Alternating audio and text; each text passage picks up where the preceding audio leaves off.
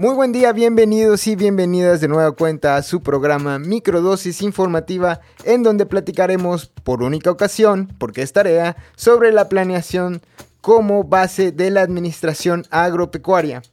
Eh, como contexto, permítame comentarles, querida audiencia, que en entrevistas a profesionales de las ciencias agrícolas y, de, y productores agropecuarios se ha platicado mucho sobre los métodos de trabajo y formas de administración, tanto en la toma de decisiones como en los hechos relevantes a la planificación de las empresas agropecuarias, sean grandes o pequeñas. Se comenta también que la planificación de las empresas agropecuarias debe ser dinámica y flexible, con la finalidad de adecuar los planes a los cambios de precios, tanto de insumos como de los productos a vender, y también las variaciones climáticas. No olvidemos que la administración busca asegurar el máximo de prosperidad, tanto para el empleador como para el empleado.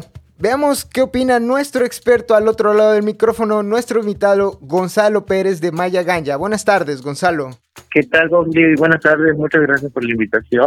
Y pues aquí andamos, todo bien, muy bien. Platicamos sobre la administración y que busca asegurar el máximo de prosperidad tanto como el empleador como el empleado. ¿Tienes algo que comentarnos al respecto? Eh, claro, mira, esto de... Para, para, la, para todo a, agronegocio y partiendo de un emprendimiento, es necesaria una administración.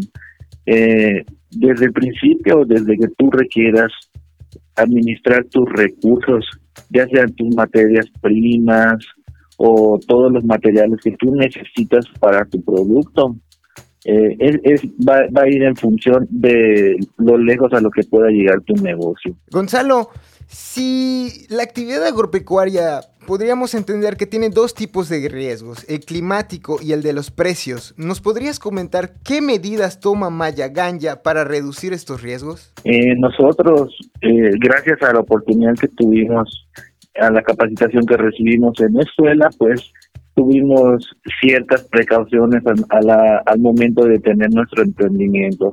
Una de las características, como tú mencionas, de los, princip- de los principales riesgos siempre son los naturales, y en este caso podríamos decir que asegurar un stock de los materiales que tú requieras para tu para la transformación o, o para tener tu producto listo va a ser indispensable para que tu producto al, al final de cuentas eh, no se vea afectado. Eh, estamos hablando de envases, materias primas, volvieron a ser azúcares, eh, diferentes diferentes productos que requiera tu, tu producto final para, para transformarte.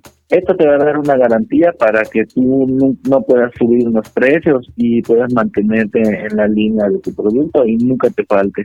Por último, ¿cuáles han sido tus dificultades o retos en la planeación estratégica, táctica y operativa dentro de Maya Ganya? Eh, algunas de las dificultades y los retos yo creo que son las más comunes que pasan al momento de iniciar un proyecto.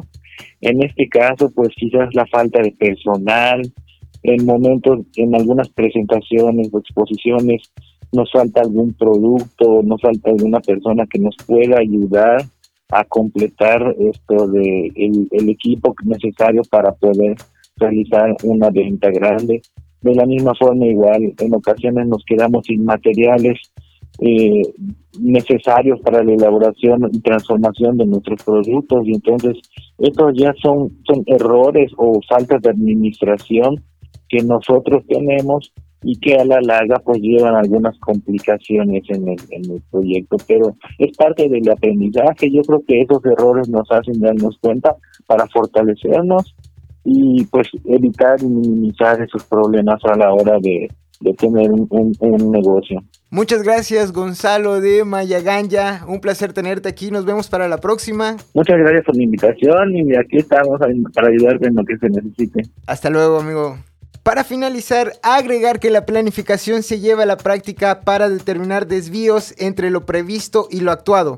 Una vez determinadas las causas, tenemos la seguridad de afirmar que la planificación no es estática, sino dinámica. Esto es todo por hoy, esto fue su microdosis informativa y estaremos platicando de nuestras actividades agropecuarias que giran alrededor de nuestra querida planta, la cannabis. Hasta la próxima, buenas tardes.